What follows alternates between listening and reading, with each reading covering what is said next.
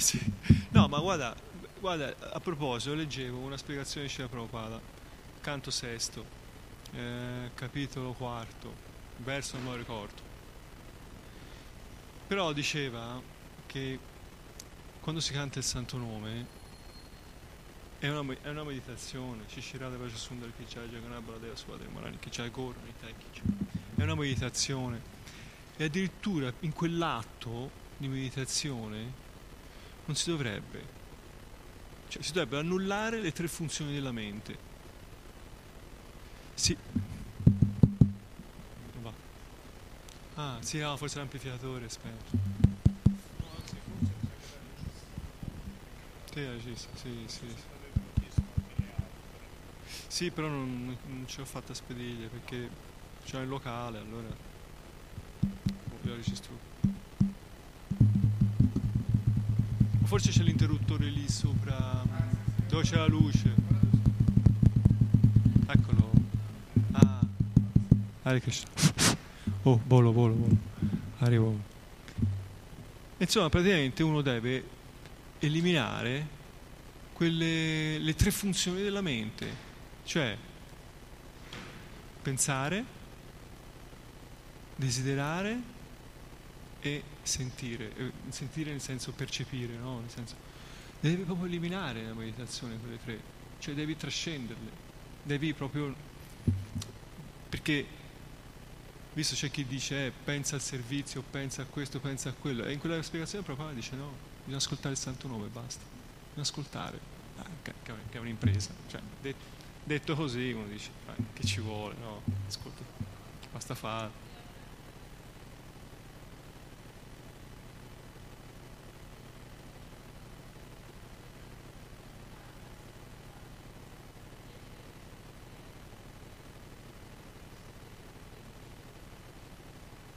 Sì, è impossibile.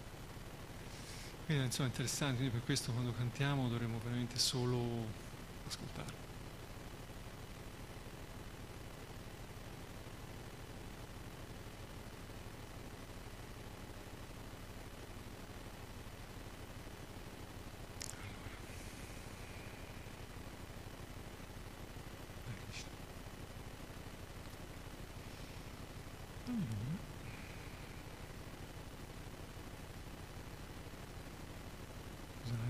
fai perché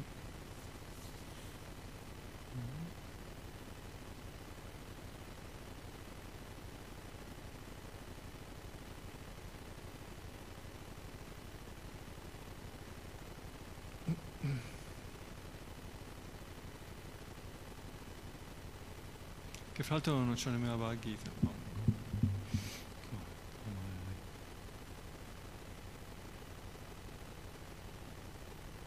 Ma te volevi toccare questo argomento ora? Faccio le cose, poi ti posso mandare un documento, se vuoi. Spiega tutto. Eh. Sul concetto di Brahman. Cos'è sto, sto Brahman? Che c'è mille... Ah, ah che si sai parla. Hare Krishna. Comunque, vediamo, dai. Allora,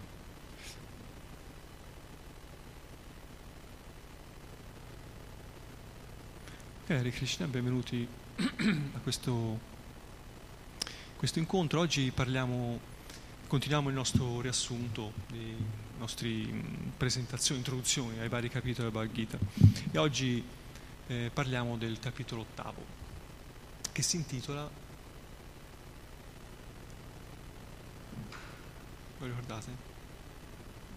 Raggiungere il Supremo, nel senso ottenere il Supremo, no? Interessante che mh, per, per comprendere appieno questo capitolo bisogna ben avere in mente gli ultimi due versi del capitolo settimo. E questo è, fondamentale averli in mente, capire cosa dicono. Allora approfitto per eh, rileggerveli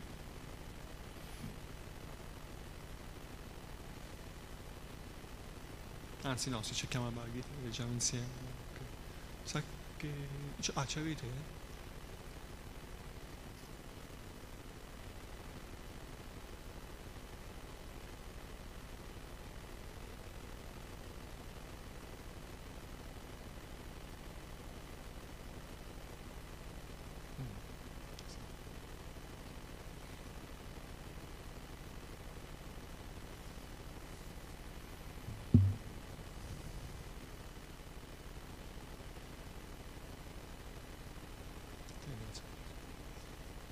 Sì. Eh. Allora.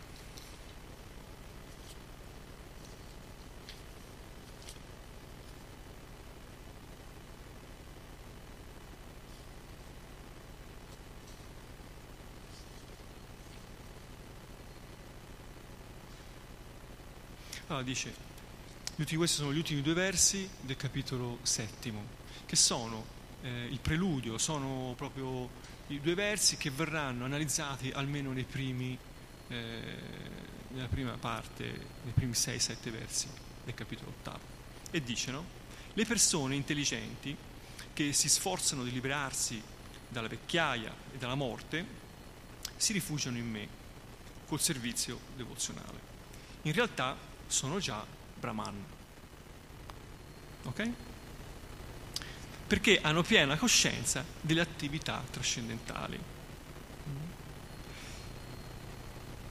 In questo verso vengono utilizzati i termini eh, Brahman, Adhyatma e Karma, va bene?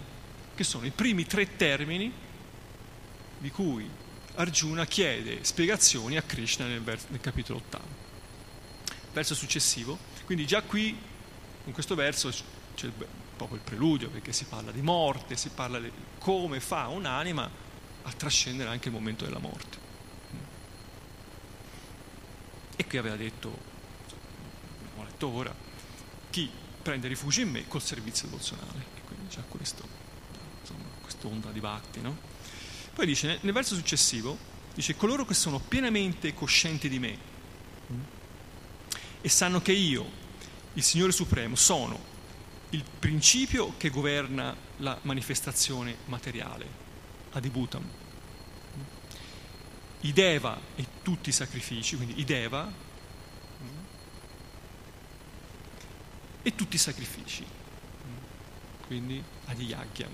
Adideva sarebbe Adidaivam. Okay? Quindi sono questi, tre, questi ulteriori tre termini eh, che utilizza.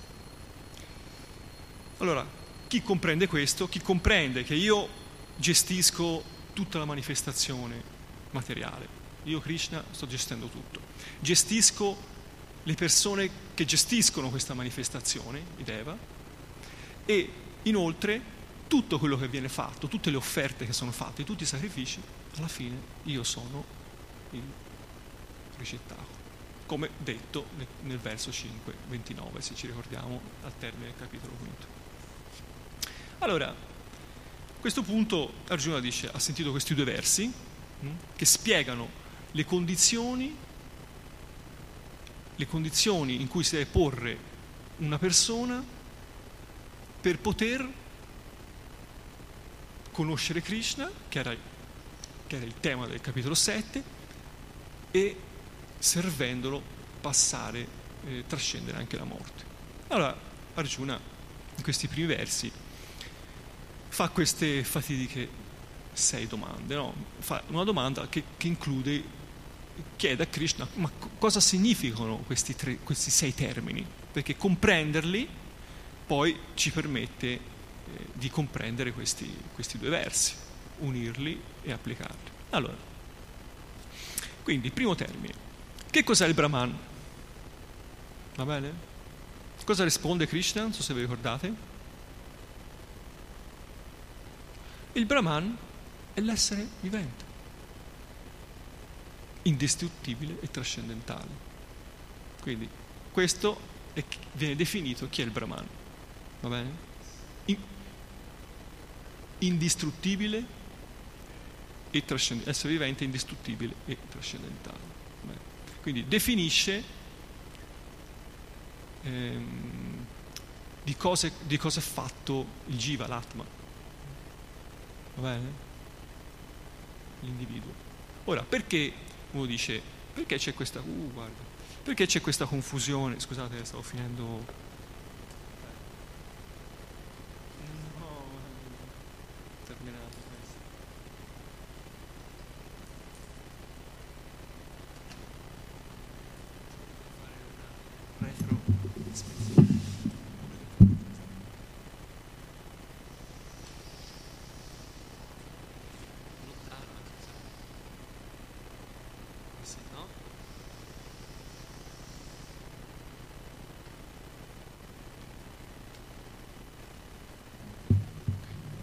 Allora dice,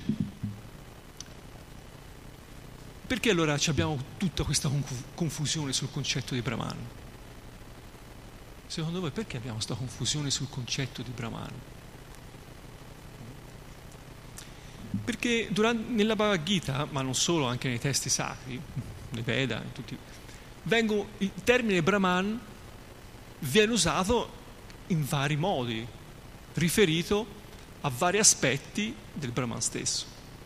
Allora, in questo caso, quindi ci sono vari livelli.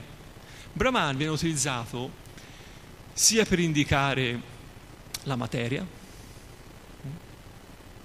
a volte si dice la mente è Brahman, sia per indicare per esempio l'energia materiale, a volte viene utilizzato il termine Brahman, a volte si utilizza il termine Brahman come in questo caso per, per indicare l'essere individuale, a volte si utilizza il termine Brahman per indicare il Brahman completo, supremo. Va bene? Però in tutti i casi è Brahman, solo che eh, si ha una specificazione dipendentemente dal contesto. Ok? Perché se poi uno analizza in fondo, in fondo in fondo, tutto è Brahman.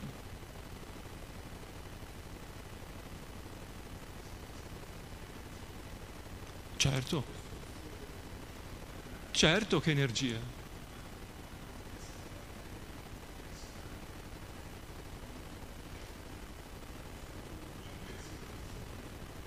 sono energie del Signore.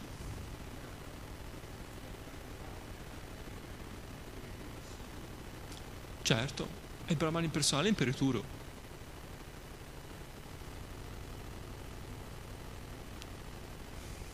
No, ma guardalo, guarda che il Brahman è tutto.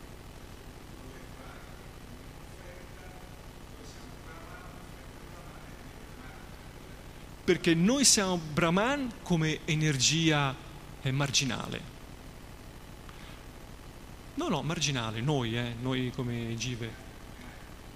Noi siamo, siamo, definiti Tatashta Shakti, cioè siamo, eh, siamo distinti ma non distinti dal Signore.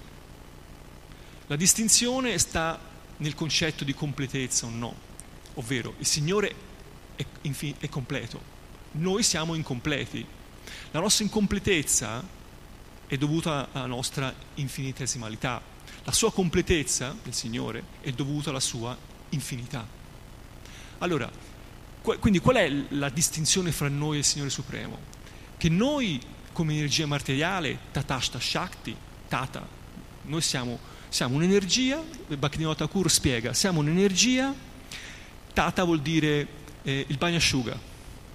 Tata è il bagnasciuga, cioè quella parte di terra che sta tra il fiume e la terra, o tra l'oceano e la terra, la spiaggia, no? quel pezzo di spiaggia che non è né oceano e né terra, o può essere a contempo ambedue. Ok, questo è il termine tata, questo vuol dire tata. Martino Tagur lo spiega molto bene Jaiva Dharma. Quindi noi siamo quel tipo di energia, siamo un'energia del Signore però, però al contempo siamo differenti. La nostra distinzione dal Signore è che noi possiamo essere, dovuti alla nostra infinitesimalità, possiamo essere coperti dall'energia materiale esterna del Signore. Il Signore no, perché il Signore possiede l'energia esterna, chiaro lo vediamo, abbiamo visto nel capitolo 7, le due energie del Signore, una superiore e una inferiore. Okay? Quindi noi siamo parte del Signore, ma siamo anche distinti. Ma quando, quando vengono fatte queste, eh, questi riferimenti del Brahman è importante capire il contesto e capire a quale energia del Brahman ci stiamo riferendo. Energia esterna? Allora quando dici Brahman per energia esterna intendi l'energia materiale.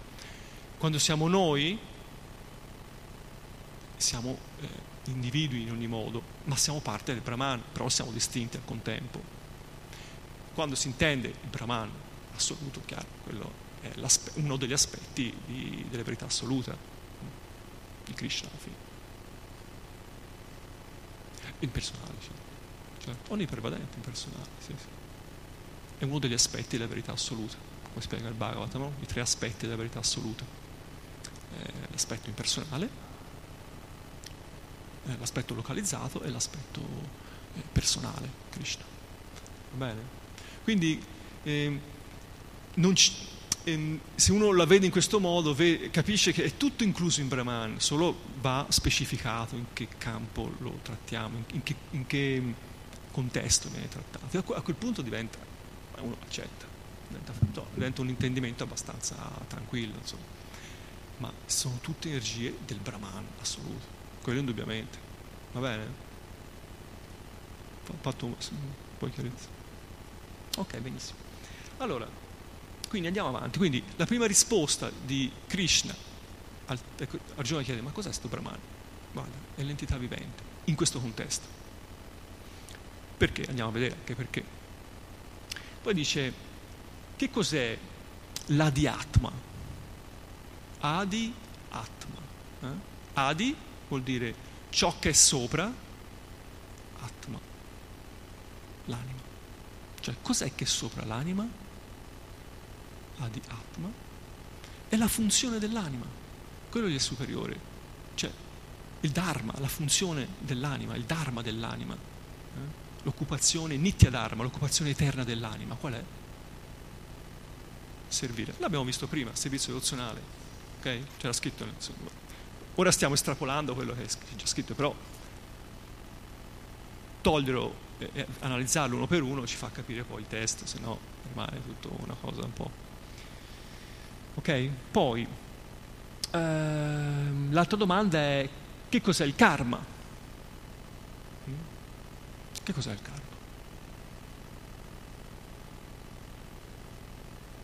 Sono, la risposta di Krishna è che sono quelle attività che determinano il corpo materiale di una persona.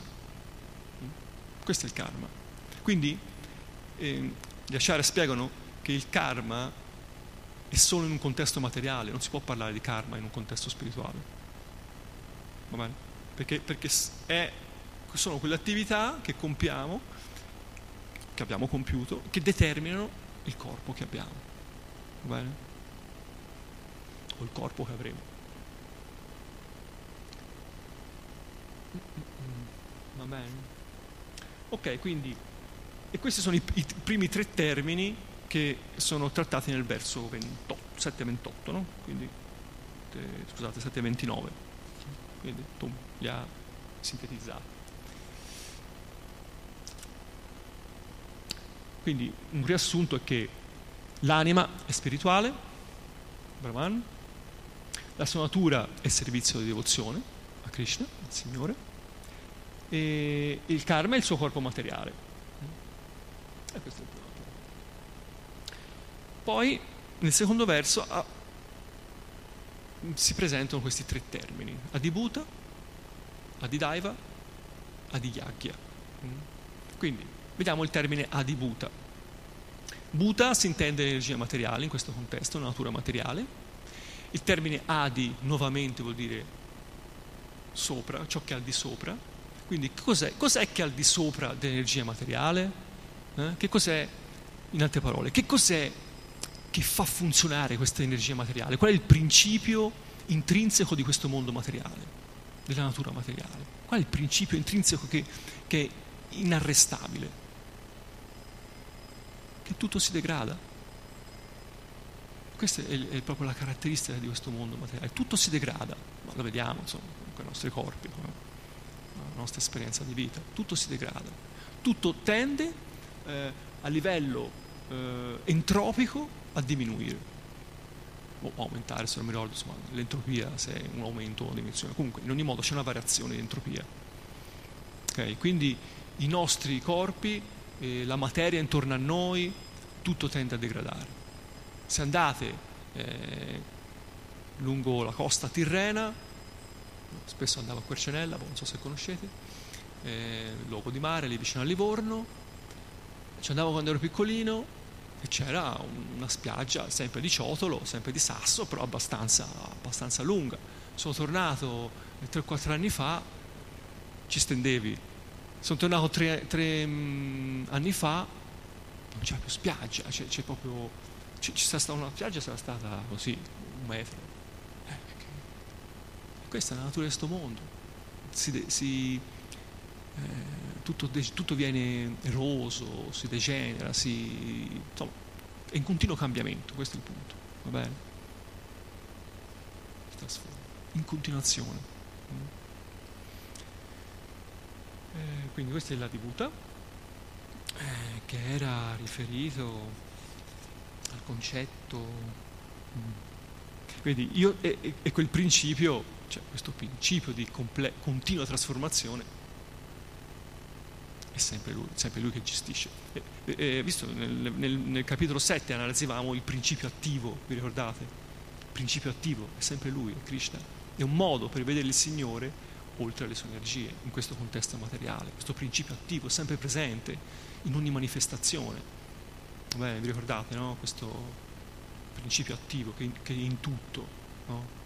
che è il sapore dell'acqua, che eh, la forza del, de, della persona forte, l'abilità dell'uomo, quello poi alla fine è Krishna. L'intelligenza dell'intelligenza, certo. E, e, Krishna è anche dietro la natura materiale in questo senso. Un, questo è un modo in cui lui è, è il principio attivo di questa eh, degenerazione, di questa, di questa trasformazione continua della materia. Poi c'è il termine Adiyagya, eh, scusate, Adidaiva, Adidaiva eh, che è proprio colui che è sopra il Daiva, gli dei. Mm. Chi è colui che è sopra gli dei, coloro che gestiscono questo mondo? È lui, Krishna, il Signore alla fine. Mm. E lo si, spesso lo si rappresenta con eh, la forma universale che è composta da tutti gli dei, gli esseri celesti, detto in modo più eh, legato alla tradizione vedica. Poi eh, l'ultimo termine è invece la di Yagya, quindi chi è colui che sopra ha di sopra Yagya, il sacrificio, tutti i sacrifici. È Krishna, è lui il ricettacolo, è lui che eh, è a lui che viene fatta l'offerta alla fine. Quindi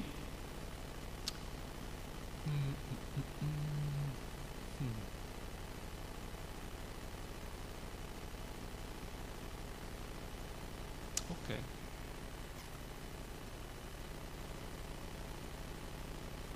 Quindi in questi versi, quindi in questi versi Krishna ha spiegato questi sei termini. Una volta spiegati questi sei termini, però cerchiamo di contestualizzarli al concetto eh, della morte, no? perché è quello che farà ora Krishna. No? E dice nel, nel, verso 5, Krishna fa una promessa, inizia facendo una promessa. No? E vi leggo verso 5. E dice, la, pro- la, famosa promessa, questa è una promessa di quelle, cioè, da matrimonio. Dice, chiunque alla fine della vita lasci il corpo pensando solo a me, condivide subito la mia natura, non dubitarne. Mm? Quindi Krishna fa una promessa. Se tu al momento, all'istante della morte, pensi a me, vieni con me sei con me. È una promessa, eh, questa. È una promessa, un promessone. No? E questa è la promessa, no? Però poi nel verso successivo ci dà la realtà dei fatti, perché insomma... sì. Sì. Sì. Insomma, nel verso 6 ci dà, la, ci dà la realtà, cioè sì, va bella la mia promessa, però occhio, ora Andiamo, mettici la tua parte, va? Perché, perché io la promessa te l'ho fatta, ma in realtà ora la vediamo.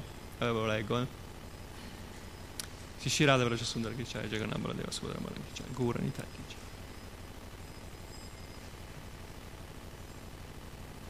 E quindi arriviamo alla dura realtà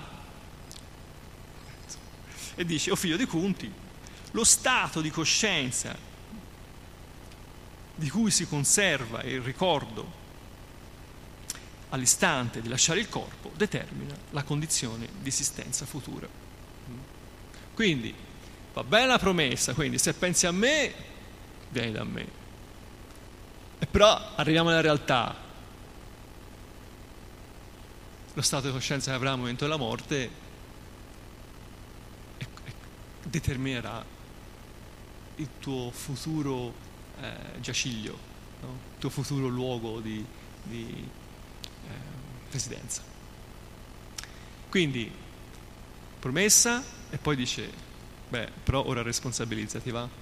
Arjuna, responsabilizzati per favore, comportati da persona educata. E lo dice anche a tutti noi, no? Da persona civile, ma di più, molto di più. Eh. Quindi, promessa e realtà. Eh? che connubio, eh? poi li mette a botta uno dopo l'altro, che non è poco, che non è poco. Giuseppina, posso rileggerti due versi? Guarda, ti leggo una promessa di Krishna e poi la realtà che ci dà Krishna.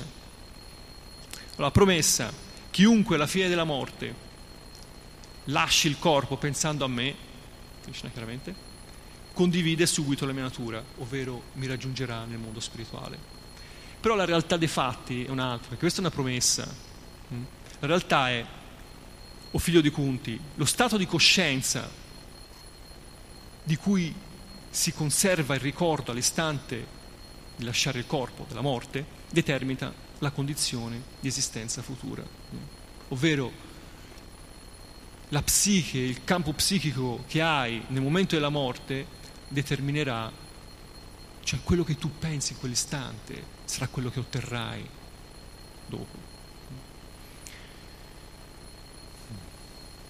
Allora, come uniamo tutti questi preamboli che abbiamo fatto con il concetto che ora abbiamo chiaro della morte, questi due aspetti della morte, promessa e realtà? Come colleghiamo tutto? Allora dice, quindi in questi versi Krishna ha spiegato la potenza che deriva dal conoscerlo e dal ricordarsi di lui al momento della morte. Va bene? In questi, soprattutto in questi ultimi due versi. Quindi, se noi riusciamo nel momento della morte a comprendere la sua posizione come colui che gestisce l'energia materiale. Mm. Se noi, e quindi gestisce e controlla indirettamente, però lo fa, tutte le manifestazioni e trasformazioni della materia. Se noi comprendiamo che lui gestisce tutto e gestisce anche le persone che gestiscono la materia per lui, mm, come suoi funzionari, se comprendiamo tutte le offerte, che tutti i sacrifici, che tutte le attività che svolgiamo in questo mondo fatte con offerta sono per Lui,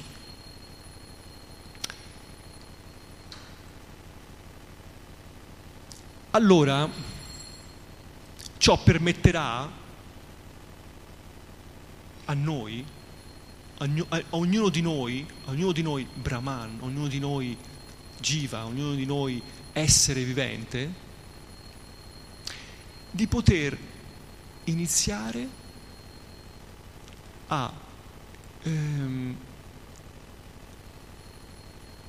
agire come lui vuole e come è meglio per noi, cioè servendolo. Mm? Allora capiremo che dobbiamo agire servendolo.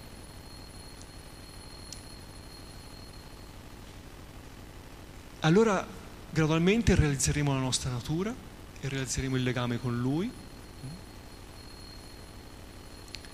E alla fine arriveremo a una condizione che noi non creeremo più, non gestiremo più, non porteremo più avanti attività che ci legano a questo mondo, karma. Non, non, non agiremo più in quel senso.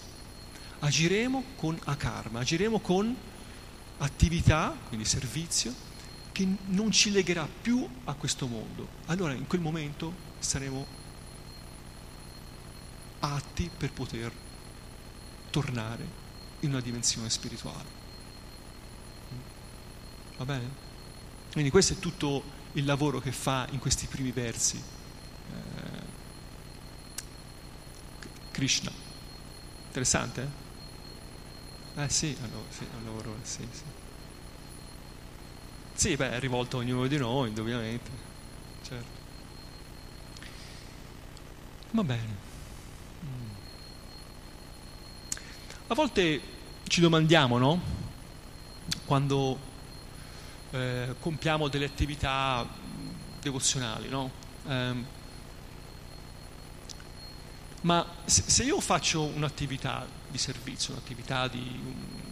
se io faccio qualcosa che mi, che mi ricollega al divino, no? Quindi l'attività può essere cantare, pregare, eh, fare qualcosa di pratico, suonare, cucinare, eh. ma io devo pensare, devo anche pensare a Dio in quel momento?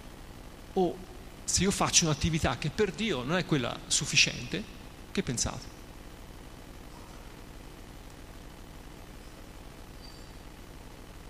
Mm. Cioè, a volte c'è chi pensa, beh, io sto facendo una cosa per Dio, quindi perché devo anche pensare a Dio? Certo, certo, certo. quindi Francesco dice, sì, certo che bisogna pensare mentre si fa qualcosa per Dio. Prego, certo. Vuoi il microfono, per favore? Sì, perché se, boh, probabilmente stanno registrando, allora...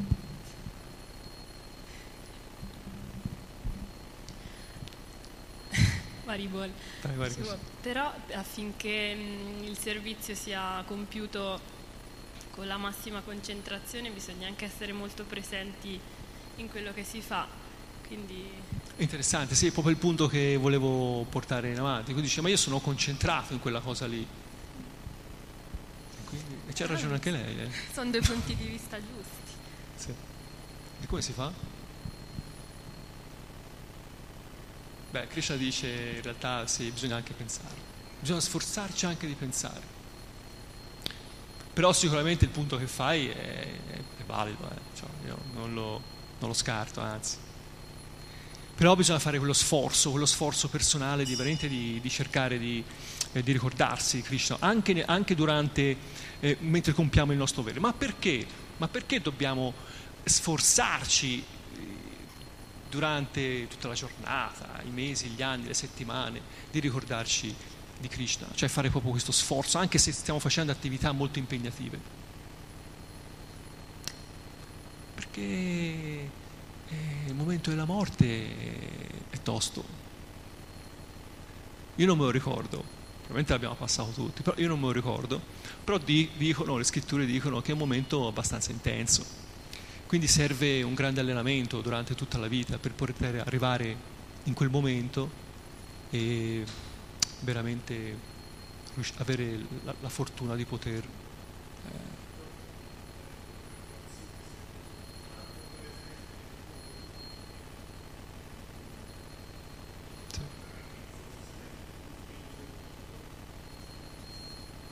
Certo. Sì.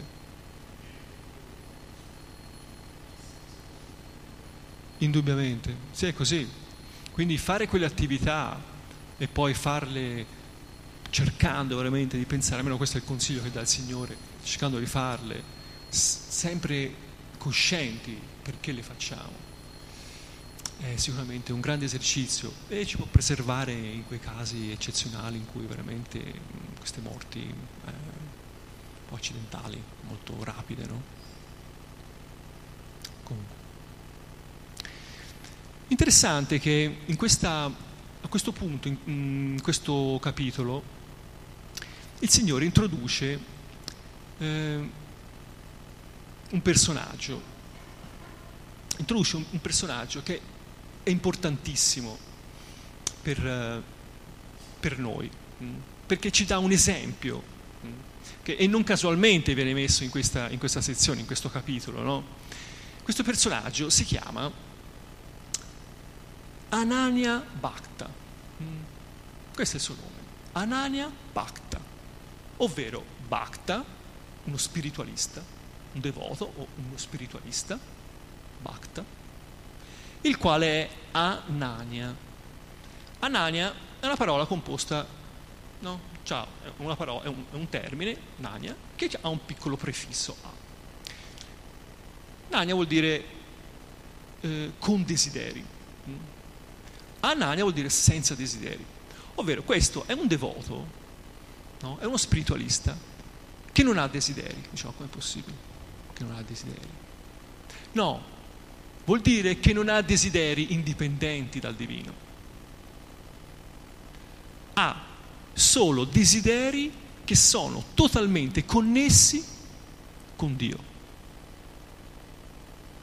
Nel suo spettro mentale, psichico, non prevede altro, non c'è altro. Lui vive pensando a soddisfare il Signore quello che compiace lui, lui lo adotta. Ed è questo Signore qui, ed è questo personaggio che nel momento della morte potrà ricordarsi di Cristo.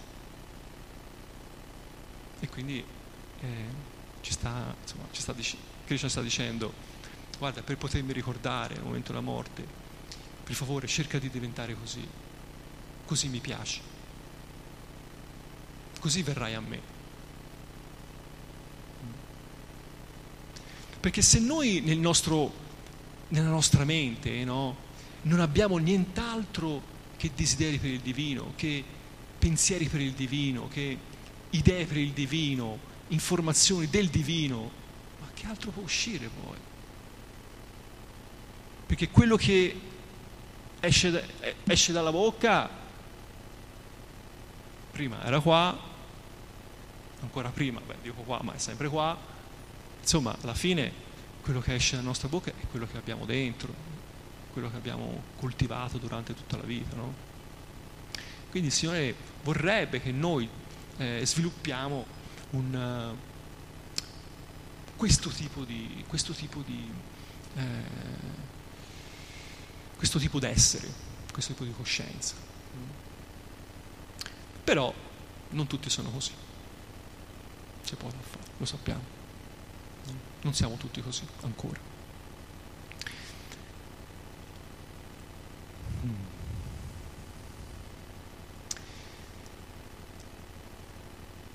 Allora cosa fa il Signore per, per perché no, il Signore qui sta giocando con Arjuna, no?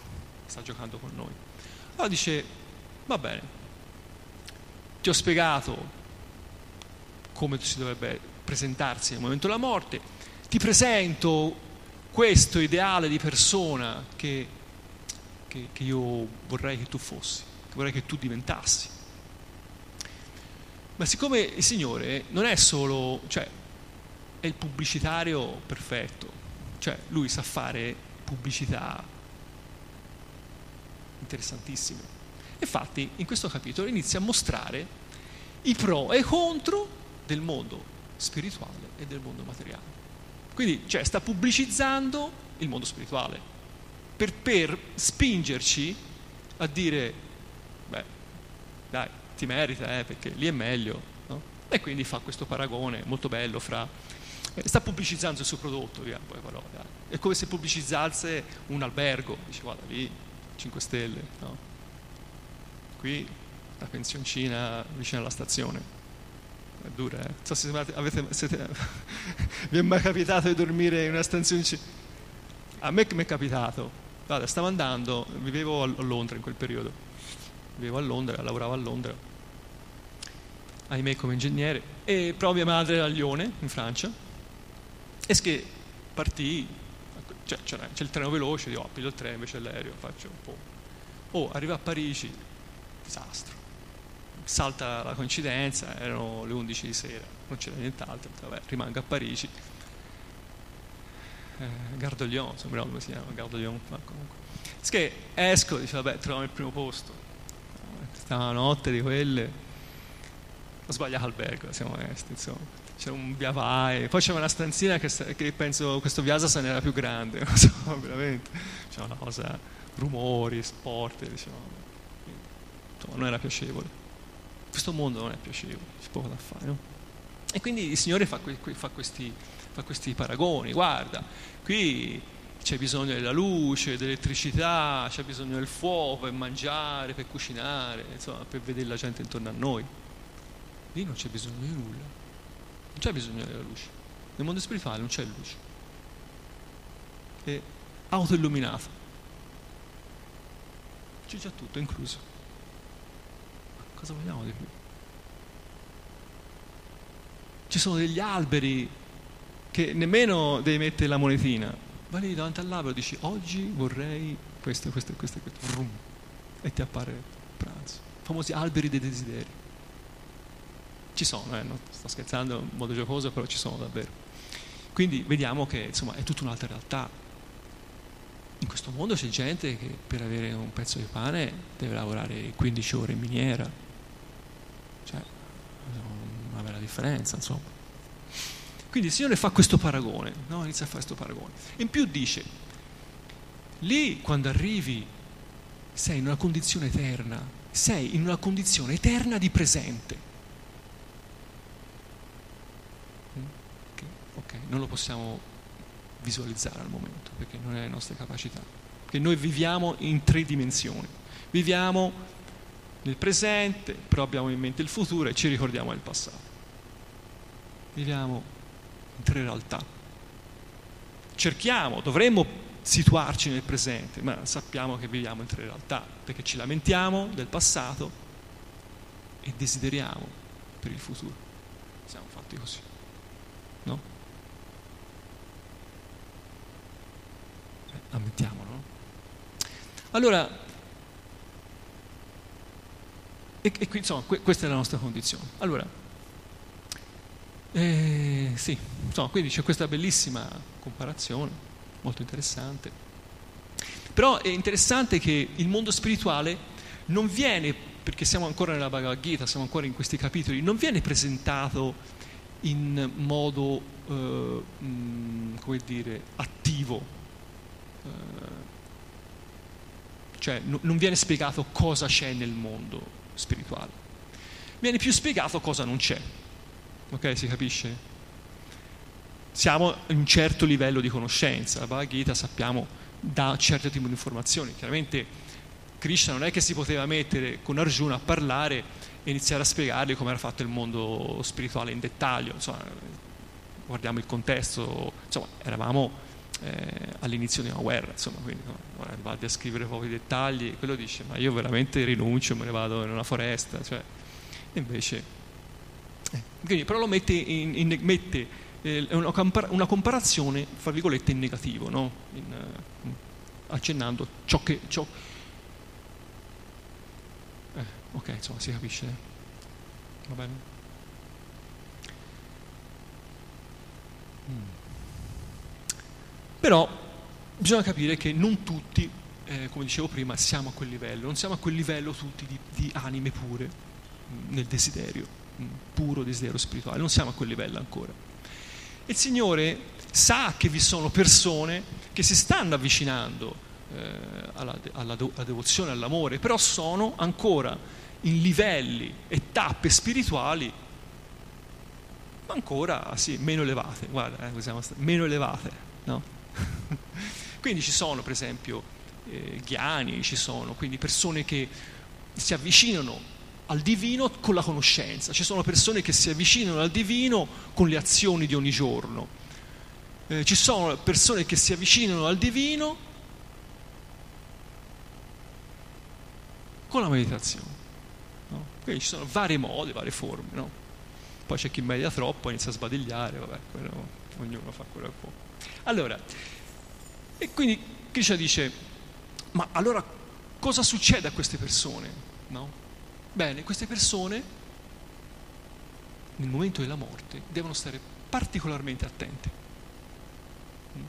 Devono fare attenzione all'ultimo istante della, della morte. Cioè devono trovarsi in condizioni specifiche per far sì che il loro cammino le porti al successo spirituale. E quindi viene descritto che c'è una via della luce e una via delle tenebre. La via della luce devi morire in certe condizioni, in certi orari del giorno, in certi orari dell'anno, dei mesi, insomma, varie condizioni, non, non facili da, da ricreare condizioni non facili da ricreare. Però se riesci a morire in quel contesto, in quell'orario, eh, il tuo percorso può proseguire verso eh, l'obiettivo spirituale, no? la destinazione suprema spirituale.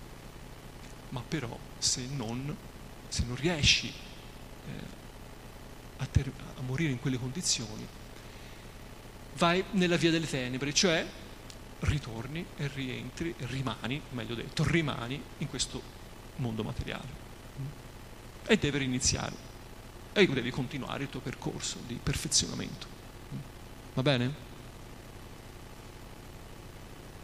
Quindi ci sono persone che riescono, benché ancora non completamente nella Bhakti, non, com- non completamente, eh, non avendo sviluppato completamente amore e devozione, così senza nessun altro desiderio che volesse soddisfare il divino, che riescono però piano piano, con un lungo percorso, poi viene descritto nel Bhagavatam questo percorso, è un percorso che eh, parti da qua, poi c'è un essere celeste che ti prende e ti fa fare un altro pezzo, e poi un altro essere celeste ti fa fare ancora un altro pezzo ancora, e così via via, finché probabilmente arrivi nel mondo di Brahma, pianeta di Brahma e poi finalmente farà il tuo passo verso i mondi spirituali. Ma allora dice, uno dice, ma è, un, è lo spiritualista puro? Si deve fare tutti questi problemi? No. Lo spiritualista puro non... il bhakta, eh, qui devi definito il bhakta, il bhakti yogi, no? Non, non, non, si fa più questo problema. No, no, non si interessa troppo se muore di giorno o di notte, se muore a gennaio o muore a giugno, non, non gli interessa proprio più. Perché lui è completamente immerso nel servizio devozionale e quello lo protegge, lo protegge completamente. Va bene? E quindi c'è il verso conclusivo che è molto bello, che dà un'idea veramente del, del, del peso, dell'importanza di, del servizio devozionale. E dice, per questa è l'importanza no, di, della Bhakti, e qui, la, qui la si capisce in questo verso, io ve lo leggo.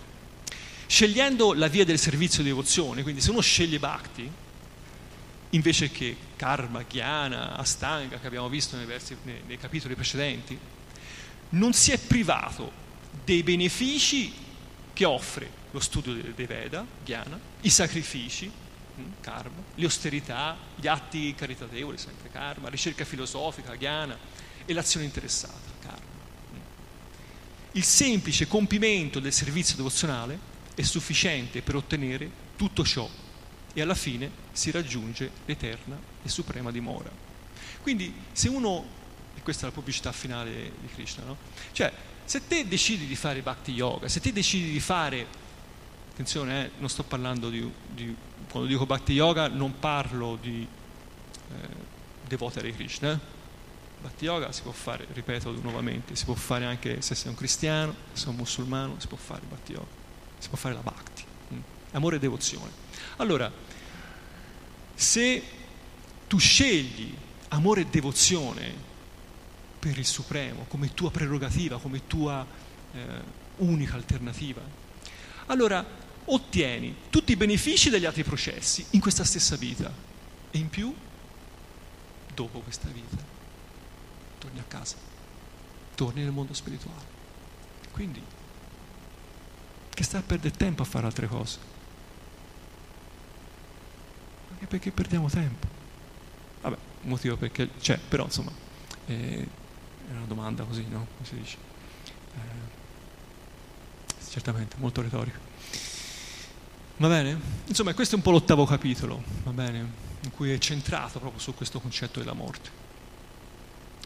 Se ci sono domande, commenti osservazioni, eh, riflessioni. Insomma, pronti, la, le, come si dice, la, la, promessa Krishna ce l'ha data, eh? Promessa data. Se ti ricordi di me nel momento della morte, torni a casa. E ora tocca a noi, la realtà quello che penseremo veramente al momento della morte ci porterà dove ci porterà. Va bene?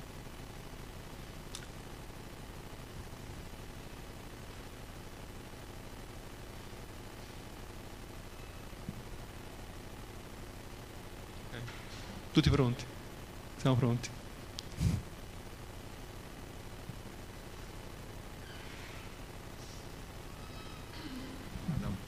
Domanda un po' fuori contesto, ma nel contesto. Eh, la Bhagavad Gita è una, è, una, è una, guerra, è una battaglia, quindi ci sono i buoni diciamo, e gli usurpatori. Nella nostra attuale situazione vediamo dei devoti di musulmani, jidaisti, che credono fermamente che noi siamo dei demoni e quindi ci combattono con violenza, con omicidi. Questi come, come, li, come li, loro fondamentalmente pensano di fare del bene, di amare Dio, sacrificarsi, si ammazzano, si esplodono. Vedi che, che, figura, che figure sono queste? Sono demoni? Sono oppure... Ammazza che domanda. No, diciamo che, guarda, la Bhagavad Gita spiega mm, nel capitolo 17 che esistono vari tipi di fede, infatti il capitolo si chiama Divisioni della fede, ovvero ci sono ehm, dovuto eh, alla nostra natura, alla nostra natura, alla, a quali, eh, a quali energie di questa natura materiale ci eh, influenzano, e sappiamo, no? virtù, passione, ignoranza, in base questi, al connubio, eh, l'interazione di queste tre eh, influenze della natura materiale, no? queste tre tipologie di energie materiali, ogni essere vivente eh, inizia a pensare in un modo, accettare un tipo di scritture rispetto a un altro, eh, accettare oggetti di adorazione rispetto a un altro e quindi in base a questo si forma eh, la nostra, la, uno, uno determina, crea la sua fede.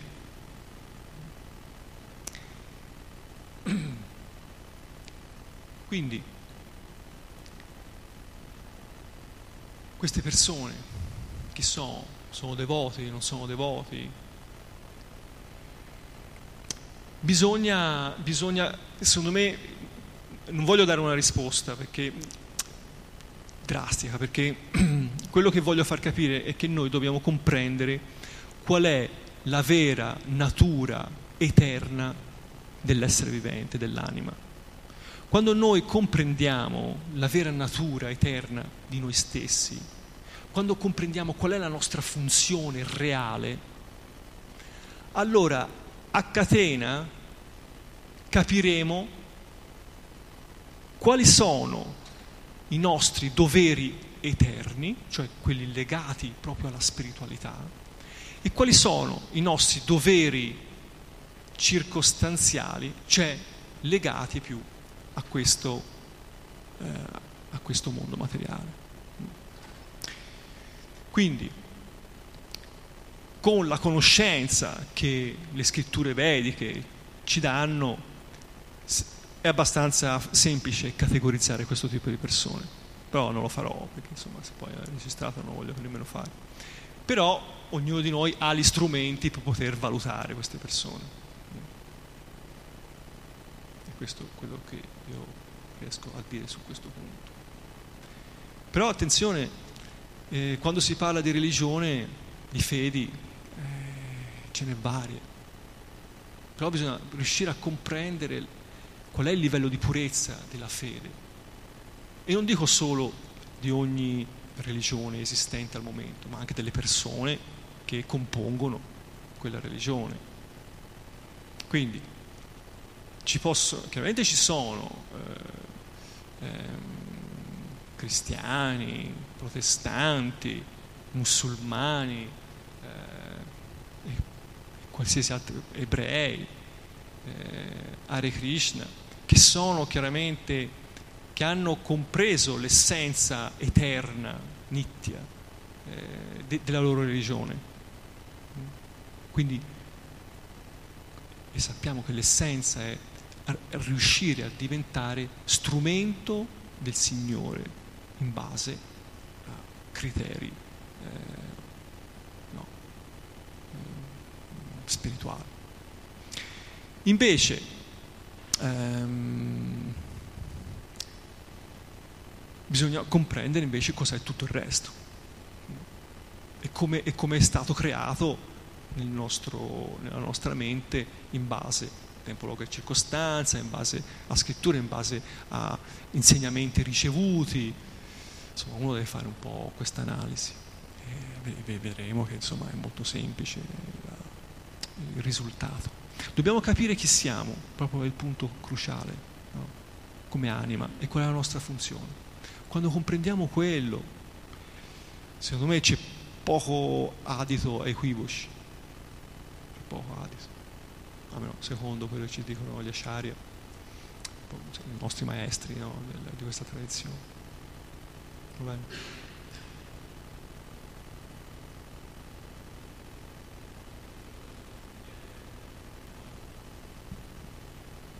Visto che mi sembra proprio il posto giusto dove chiederla.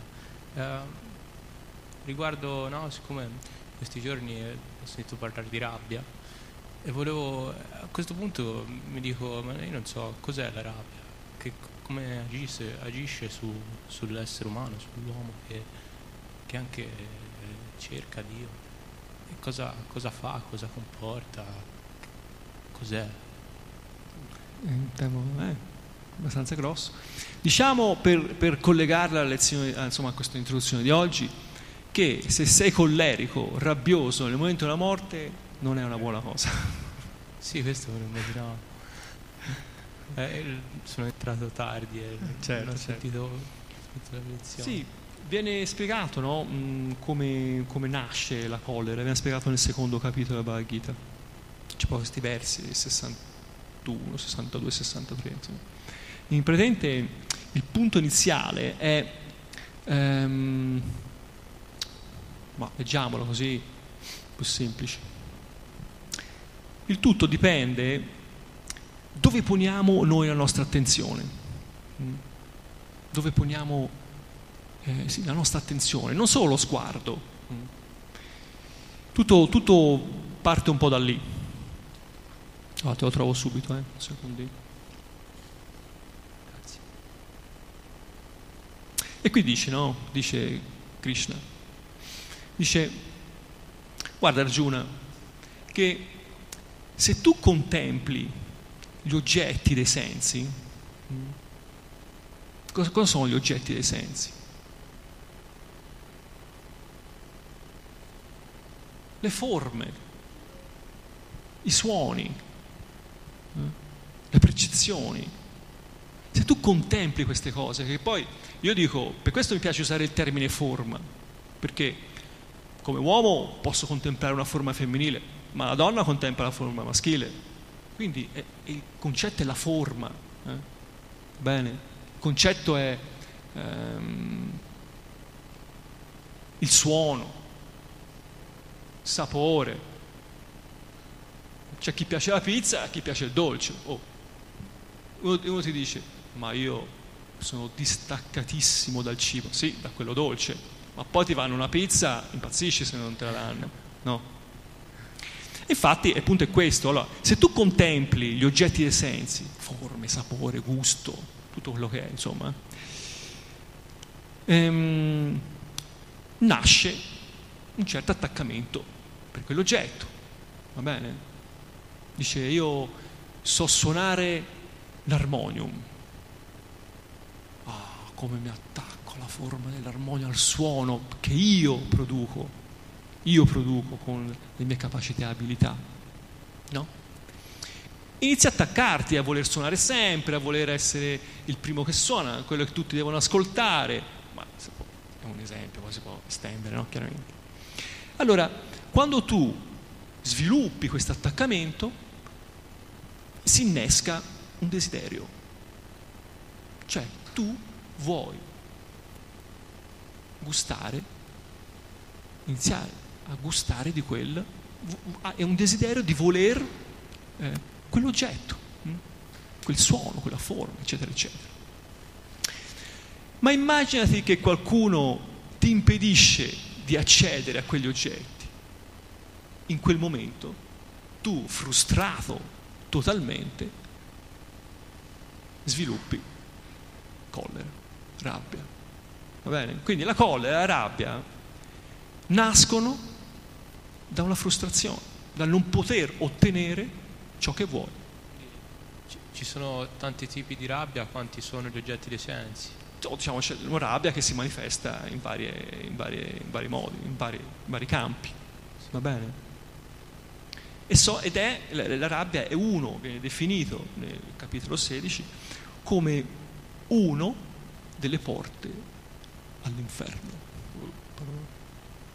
cioè uno di, è uno delle porte che se tu eccedi in, quel, in quell'aspetto, in quella debolezza mh, hm, di cuore, apri sta porta e inizi a scendere. Ma cosa vuol dire apre le porte dell'inferno? Vuol dire che tu praticamente stai abbassando il tuo stato coscienziale.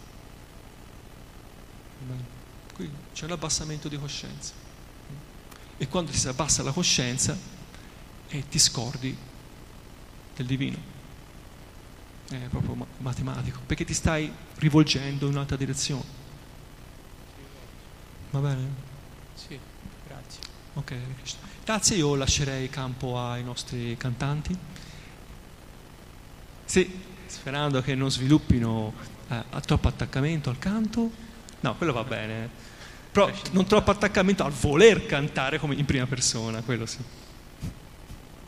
Ok, Hare Krishna, eh, grazie per l'ascolto e arrivo.